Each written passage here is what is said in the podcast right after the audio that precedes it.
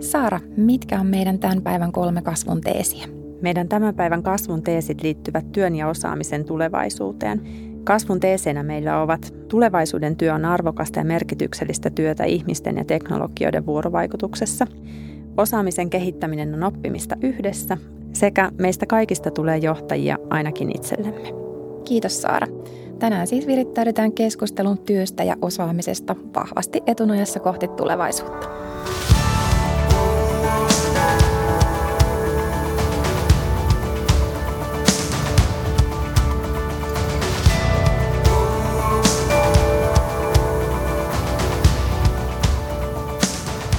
Kasvumatka on Talentvectian podcast kaikille kasvuhalukkaille.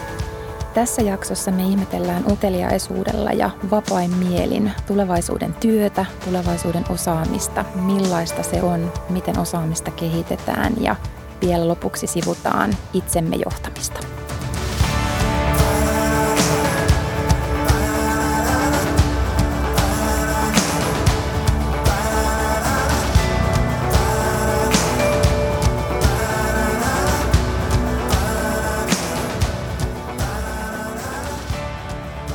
Talentvectian Kati Järvi ja vieraana meillä on tänään ABPn Head of Integrated Talent Samuli Kivilehto. Samuli vastaa ABPllä Talent Management ja Talent Acquisition toiminnoista ja ennen ABPtä Samuli on työskennellyt muun muassa Ericssonilla ja Roviolla. Meidän kolmesta kasvun teesistä yksi liittyy yhdessä oppimiseen ja tähän liittyen mä haluaisinkin Samuli kysyä sulta, kenen kanssa sä Samuli opit yhdessä ja miten? Joo, kiitoksia. Hienoa ensinnäkin olla täällä mukana tänään. Ja mä tota pohdin, mä ajattelin, että varmaan niin kuin arjessa eniten oppii itse asiassa niin kuin oman perheen lasten kanssa. Et se on mulle semmoinen niin ihan arkinen niin kuin oppimisen hetki, että meillä on perheessä 15, 10 ja 5-vuotiaat pojat. Ja siinä on niin kuin aika hyvä skaala eri ikäistä oppia. Ja mä huomaan niin kuin joka päivä oppivani jotain heiltä. Ja ennen kuin mä tulin tänne, mä pohdin vähän sitä, että mitä se oppiminen niin kuin oikeastaan on ja että pystyisi niin pitämään semmoisen lapsenomaisen innon siihen oppimiseen ja ennakkoluulottomuuden. Mun mielestä se on niin kuin mieletön voimavara, mikä lapsissa on. Toisena vieraana meillä on tänään Talentvectian kasvun tekijä, kollega Saara Karhula. Ja Saara on johtamisen ja organisaatioiden kehittämisen valmentaja ja ratkoo yhdessä asiakkaiden kanssa muun muassa johtamiseen, johtajuuteen, osaamisen kehittämiseen liittyviä haasteita ja kasvuloikkia. Saara, jos säkin kertoisit vähän, että kenen kanssa sä opit yhdessä ja miten? Joo, kiitos ja samoin ihan mahtavaa olla tänään täällä keskustelemassa tästä aiheesta. Ja mitä Samuli tuossa rupesit kuvaamaan sitä sun omaa oppimista, niin tunnistan, että ihan samoja elementtejä. Mä huomaan, että kyllä tapahtuu joka päivä. Se voi olla kollega, se voi olla asiakas, se voi olla oman perheenjäsen, oma lapsi, kuka tahansa. Mutta mun mielestä se niin kuin yhteinen tekijä on se vuorovaikutus. Et kun me tullaan niin kuin pohtineeksi asioita eri näkökulmista, mehän aina nähdään sama tilanne vähän eri tavalla. Niin niitä toisten näkökulmia kuuntelemalla ja sieltä tietyllä tapaa sit niitä oivalluksia itselle synnyttämällä, niin kyllä se siitä mulle se oppiminen syntyy. Tänään me siis jutellaan Samulin ja Saaran kanssa tulevaisuuden työstä ja erityisesti tulevaisuuden osaamisista. Ja tähän on tosi herkullinen ajankohtainen aihe tällä hetkellä, koska työelämässä moni asia on tällä hetkellä murroksessa lähdetään ihan siitä, millaista työtä tehdään, miten ja kenen kanssa. Ja automatisaatio, robotisaatio, ihan jos muutama mainitsee, niin ne on johtanut jo jonkinmoisiin arvauksiin siitä, kuinka paljon toisaalta nykyisellään ihmisen tekemää työtä siirtyy tietokoneiden ja robottien tekemäksi ja toisaalta millaisia uusia työtehtäviä tulevaisuudessa syntyy. Ja nämä teknologiset edistysaskeleet luo myös uusia mahdollisuuksia tehdä työtä. Eli esimerkiksi alustatalous on tuonut keikkatyön mahdollisuuden useamman ulottuville. Monilla aloilla tiimeihin on tullut myös uusia työkavereita, niin fyysisten kuin ohjelmistarobottien muodossa. Ja tulevaisuutta, kun on vaikea ennustaa oikein, niin miksi Samuli ja Saara teidän mielestä on kuitenkin tärkeää yrittää edes ymmärtää näitä mahdollisia tulevaisuuden kehityspolkuja ja niiden vaikutuksia osaamisen kehittämiselle? No mä näkisin ton tietysti, jos ajatellaan tätä nykymaailmaa, niin kyllähän tämä niin kuin muutoksen vauhti on vaan niin hurja, niin kuin ennennäkemättömän hurja. Että mun mielestä pitäisi olla itsestään selvää, että jokainen yksilö ymmärtää sen, että siitä omasta osaamisesta on niin kuin pidettävä huolta – Ja totta kai sitten niin kuin yrityskontekstissa se on sen koko yrityksen kilpailukyvyn edellytys, että niillä yksittäisillä ihmisillä on, on niin kuin ajantasainen osaaminen. Kyllä, ja ehkä niin kuin täydentäisin tai jatkaisin Samuli sun ajattelu, että ei pelkästään, että me yksilöinä huolehditaan, se on mun mielestä erittäin tärkeää, mutta myös, että me organisaationa yhdessä rakennetaan systemaattisesti osaamista. Ja, ja se varmaan niin kuin lähtee myös siitä, että me pyritään tunnistamaan, että millainen osaaminen on meille tulevaisuudessa erityisen kriittistä.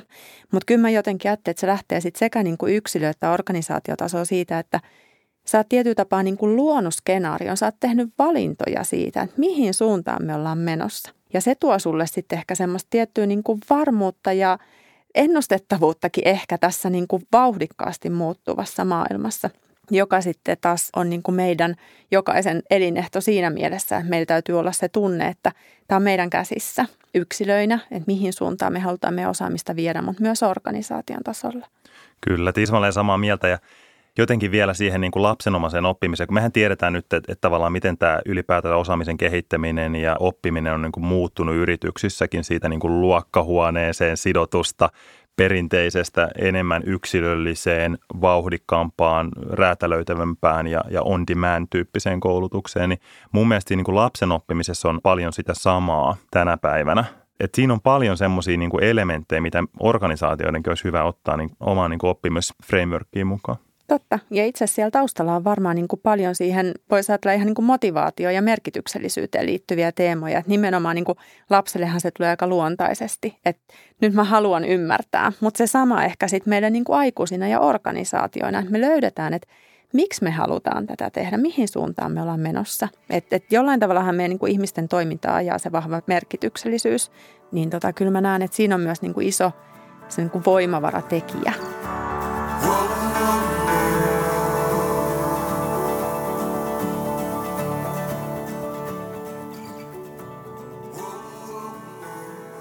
Suunnataan siis uteliaisuudella meidän kolmen kasvun teesin pariin. Eli tässä meidän ekassa teesissämme maalaillaan kuvaa siitä, mitä tulevaisuuden työ on. Väitetään, että tulevaisuuden työ on arvokasta ja merkityksellistä työtä ihmisten ja teknologioiden vuorovaikutuksessa. Ja tulevaisuuden työkonteksti tulee olemaan vuorovaikutteista entistä enemmän ihmisten ja teknologioiden välillä. Ja työkaverina tosiaan voi olla ihan se fyysinen robotti tai ohjelmistorobotti. Ja älykkäällä me puolestaan viitataan siihen luovuuspotentiaaliin, siihen arvonluontipotentiaaliin, mikä meistä ihmisistä puolestaan on vapautettavissa, kun me pystytään automatisoimaan tiettyjä rutiinitehtäviä. Ja tällä me voidaan kasvattaa sitä työn arvoa ja tästä vaikka pankkitoimihenkilöiden työnkuva ja sen kehitys on hyvä esimerkki. Tänään me voidaan pankeissa työskenteleviä ihmisiä kutsua henkilökohtaisen talouden neuvonantajiksi ennemmin kuin, että he hoitais vaikkapa tällaisia hyvin manuaalisia työtehtäviä. Se voi olla heillä siellä se robottityökaveri, joka itse asiassa hoitaa taustalla lainaprosessia automaattisesti. Ja mitä tähän merkitykselliseen työhön tulee, niin, niin me ollaan jo jonkin aikaa todistettu tätä muutosta työikäisten väestön arvomaailmassa. Eli tämä perinteinen käsitys työstä elinkeinon turvaajana on murtumassa ja rinnalle on nousemassa ajatus siitä, että työ on itse asiassa paikka vaikuttaa ja tehdä näitä merkityksellisiä asioita. Jos Samuli ensiksi aloitellaan vähän keskustelua tästä ihmisten ja teknologioiden välisestä vuorovaikutuksesta, niin miten tämä näkyy teillä APPllä? Miten teillä näkyy ihmisten ja koneiden vuorovaikutus työssä? No meillä se on varmaan aika sisäänkirjoitettu tähän niin kuin ABBn olemassaoloa, niin jos puhutaan niin kuin neljännestä teollisesta vallankumouksesta ja, ja robotisaatiosta ja automaatiosta, niin, niin se on tietysti siinä meidän liiketoiminnan ytimessä hyvinkin pitkälti. Mutta kyllä mä näen sen ennen kaikkea niin kuin mahdollisuutena. Ja jos ajatellaan tota, nyt vaikka käytännön esimerkkinä ABB-ympäristöstä, eihän tämä niin kuin automatisaatio ja robotiikka ole mikään uusi juttu. Meillä esimerkiksi tehtaita on 90-luvulla hyvin pitkälti lähetty automaattisoimaan ja, ja tota, hyödyntämään robotiikkaa. Et esimerkkinä nyt vaikka niin kuin meidän niin kuin ABB Vaasan kytkintehdas, joka on yksi eniten automatisoi tehdasympäristöä, mitä meillä on. Ja, ja ne kokemukset, mitä meillä siitä on, me ollaan niin kuin vuosi vuodelta sitä, sitä lähetty yhä enemmän automatisoimaan ja tuomaan niitä robotteja ja nimenomaan sitä niin kuin robotin ja ihmisen yhteistyötä siihen ympäristöön. Ja meillä on aika rohkaisevia niin kuin tuloksia siitä.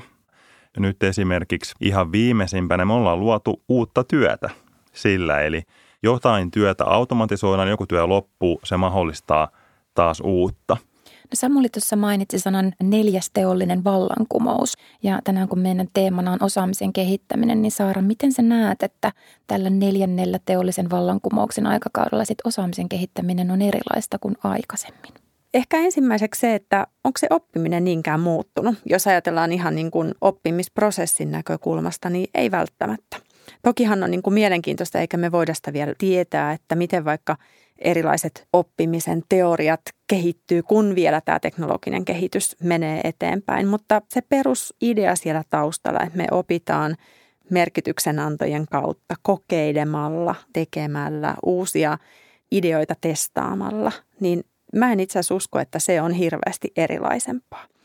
Mutta mikä varmaan on muuttunut, ja tämä on oikeastaan mitä Samulikin tuossa jo aiemmin nosti esille, niin on se nopeus.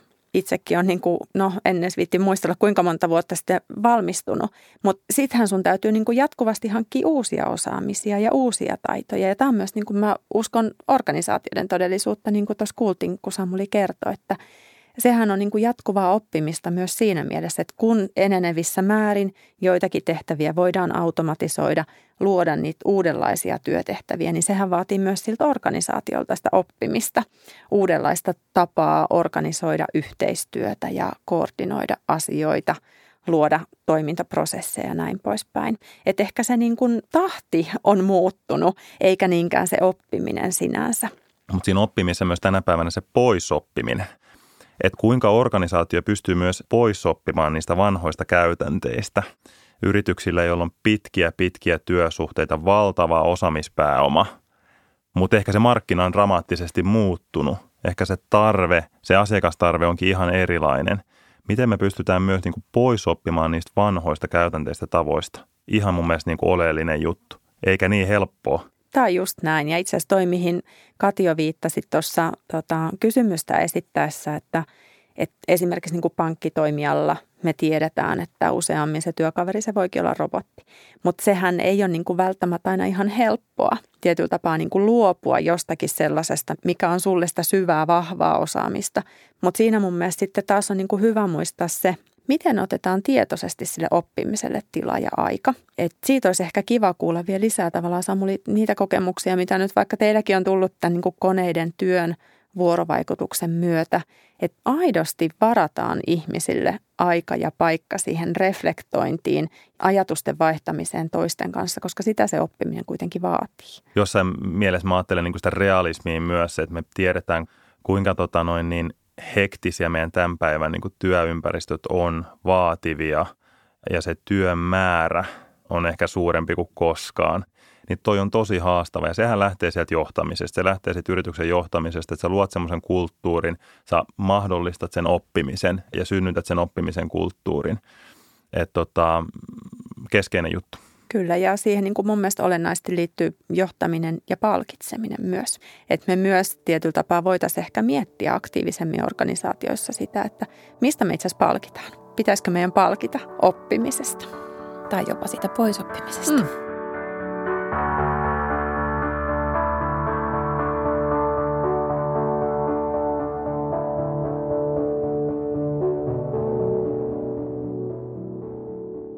Jatketaan tällä tota, yhdessä tekemisen teemalla, mutta siirrytään nyt ihmisten ja teknologioiden vuorovaikutuksesta sitten yhdessä oppimiseen. Ja toisena teesinä meillä on tänään osaamisen kehittäminen on oppimista yhdessä. Ja osaamisen kehittäminen on tällä hetkellä pinnalla oleva aihe monestakin syystä. Niin kuin me ollaan puhuttu, niin tulevaisuudessa tarvitaan uusia osaamisia – Monen ammatin kohdalla on myös tällä hetkellä törmätty ihan osaamisvajeeseen, sykli nopeutuu. Ja tämä henkivakuutusnäkökulma, eli yksilöiden on otettava enemmän vastuuta omasta osaamisen kehittämisestään. Ja viimeaikaiset tutkimustulokset myös puhuu sen puolesta, että osaamisen kehittäminen on todella tärkeä asia – Eli sellaiset yritykset, jotka analysoi, mitkä osaamiset on välttämättömiä tulevaisuuden strategisten tavoitteiden saavuttamiseksi sekä kehittää henkilöstöä kaikilla organisaatiotasoilla, suoriutuu paremmin liiketoiminnan käyttökatteella mitattuna. Saara, miten tähän osaamisen kehittämiseen liittyy yhdessä oppiminen? No mun mielestä joka tavalla.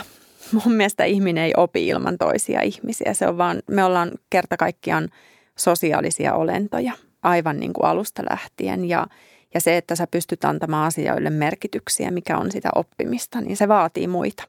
Et mun mielestä ei voi puhua osaamisen kehittämisestä tai oppimisesta ilman, että ajatella, että se, niin kun, se on yhdessä oppimista. Se voi olla yhdessä oppimista toisen ihmisen kanssa tai sen teknologian kanssa tai mikä se onkaan, mutta vuorovaikutusta se aina edellyttää. Samuli, miten teillä sitten nivoutuu yhdessä oppiminen ja osaamisen kehittäminen yhteen?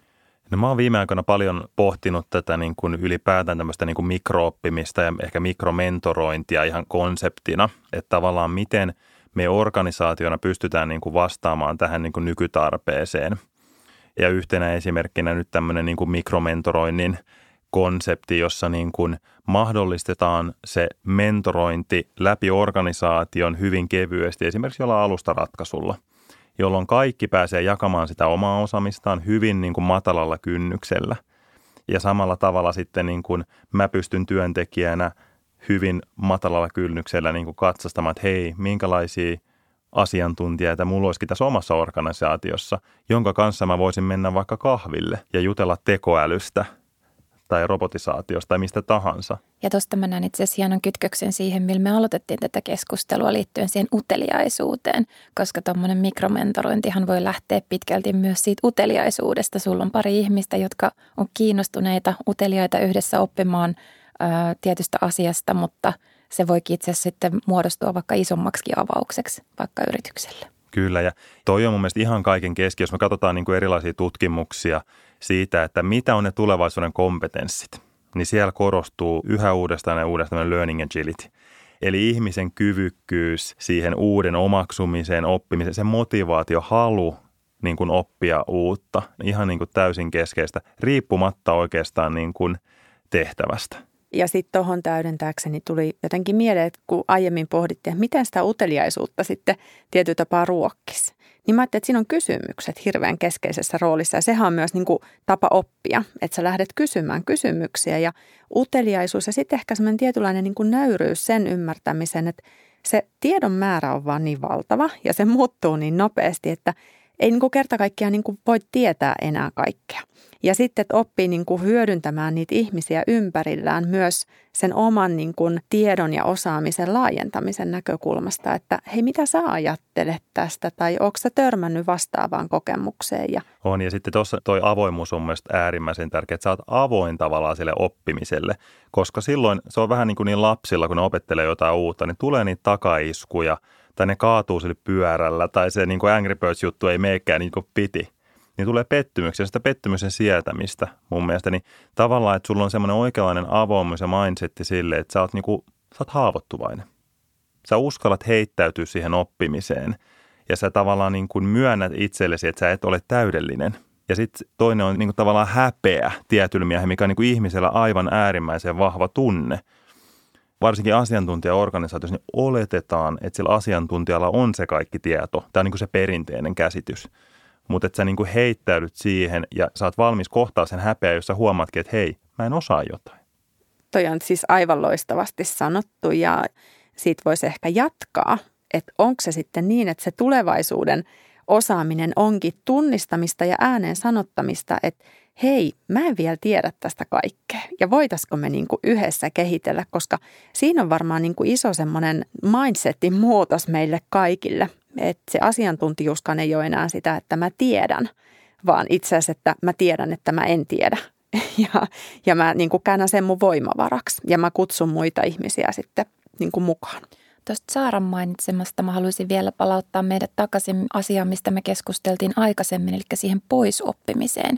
Miten me voitaisiin myös antaa toisillemme palautetta ja haastaa toisiamme enemmän myös siihen poisoppimiseen? Vähän vaikka hei niin kuin provokatiivisesti sanoen, että nyt musta tuntuu, että me ollaan vähän liian pitkään tehty täällä asioita samalla tavalla. Pitäisikö meidän vähän funtsia eri tavalla näitä asioita?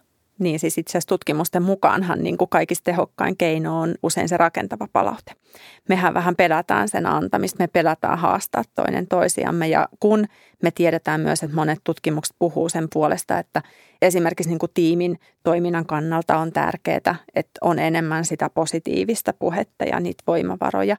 Mutta kyllähän myös niin kuin se taito antaa semmoista niin kuin haastavaa ja oppimista eteenpäin vievää palautetta – niin se on mun mielestä kyllä sellainen voimavara, että kun sitä näette ympärillänne tai itse kohtaatte, niin napatkaa kiinni ja jalostakaa eteenpäin. Mm, näin on. Ja, ja sitten mun mielestä se, että kun ylipäätänsä pitää lähteä myös niistä perusasioista, että niin organisaatiossa luodaan ylipäätänsä sellainen kulttuuri, missä sitä palautetta voidaan antaa, annetaan ja pyydetään. Oli se sitten niin kuin rakentavaa tai niin kuin positiivista. Että helppo tapahan on lähteä, että lähdetään vahvistamaan sitä niin kuin recognition culture ja sen niin kuin positiivisuuden kautta, jos lähdetään niin kuin aika perusteista liikkeelle ja halutaan vahvistaa. Sitä kautta, kun lähdetään pikkuhiljaa vahvistamaan sitä, että hei, ylipäätään jaetaan sitä palautetta, annetaan sitä positiivista palautetta, recognitionia, ja sitten kun se vahvistuu, niin sun on niin kuin helpompi lähteä luomaan sitä niin kuin tavallaan korjaavaa palautetta myös. Kyllä. Ja siellä on se turvallisuus ja luottamus taustalla. Se pitää eka luoda. Juuri näin.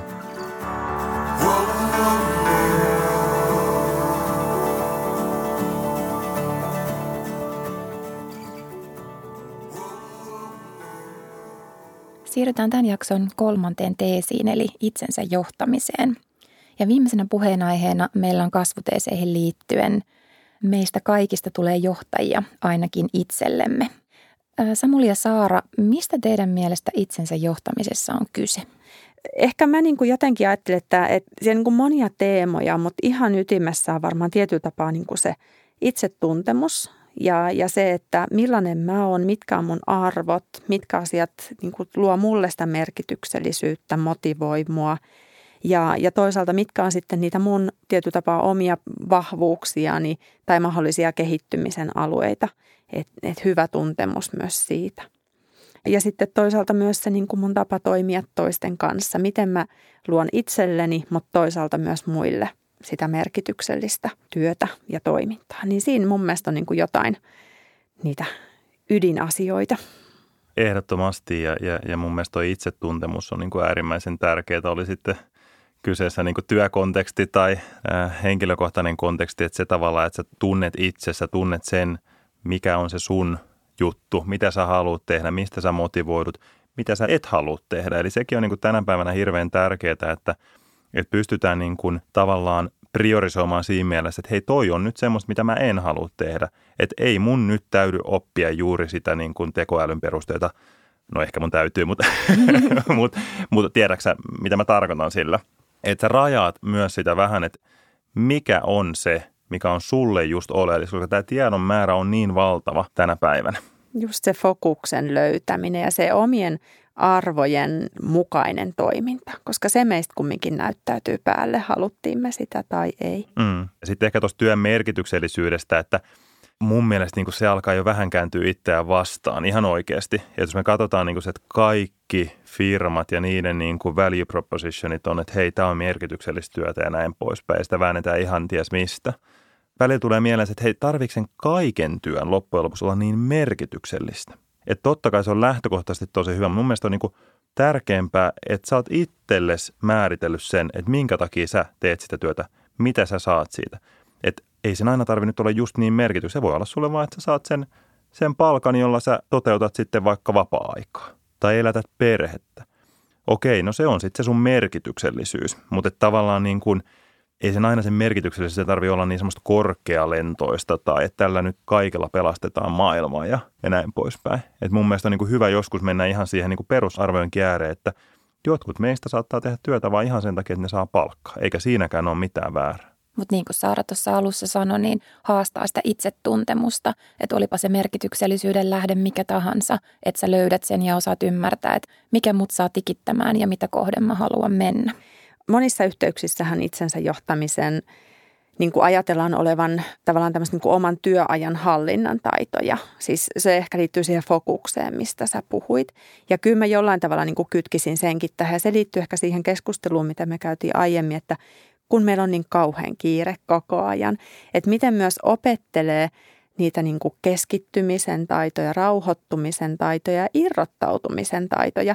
Että kyllähän niin kuin varmaan monille sopii se, että työ- ja vapaa-aika lomittautuu ja sen ei tarvi olla niin mustavalkoinen se raja.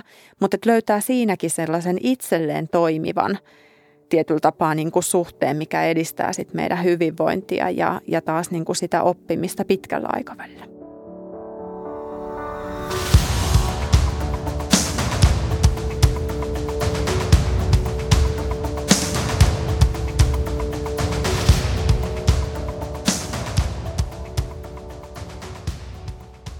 Kasvumatka-podcastissa me halutaan myös kuulla meidän vieraiden oma kasvuteesi.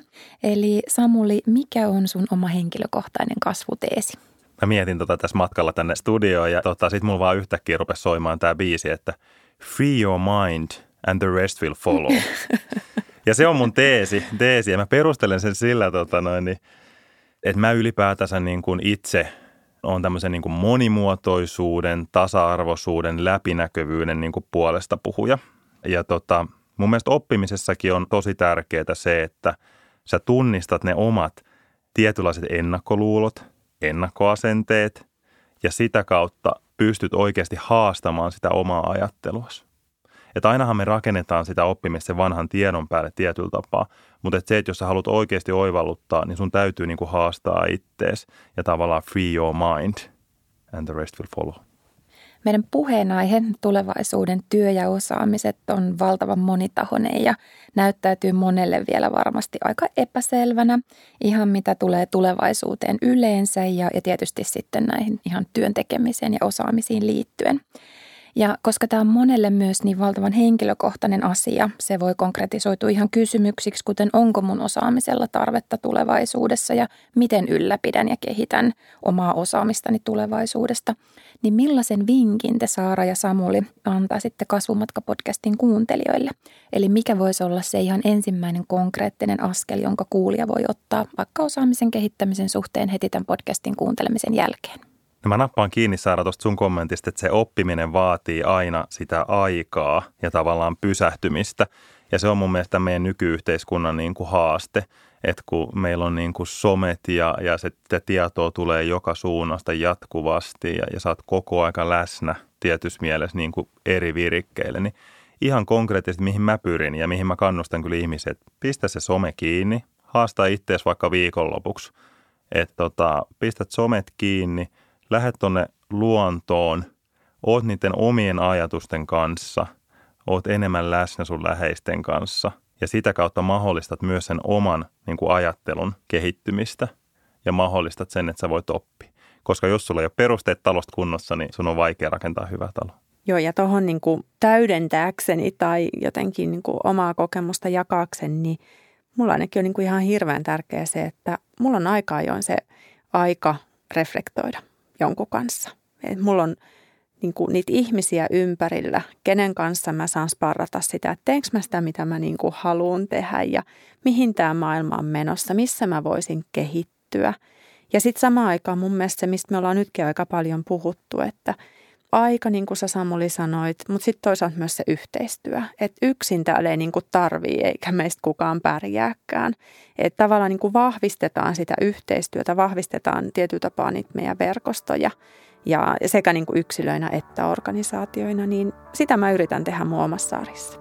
Hurjasti kiitoksia teille molemmille, Samuli ja Saara, että olitte mukana keskustelemassa tulevaisuuden työstä ja osaamisista. Päätetäänkö jaksosanoihin Free Your Mind? Näin tehdään. Kiitos. Kiitos.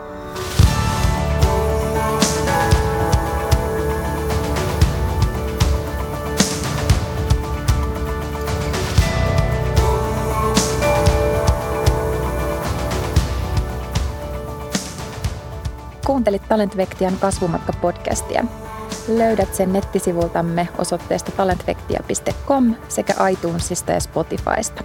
Osallistu ja kommentoi hashtagillä kasvumatka.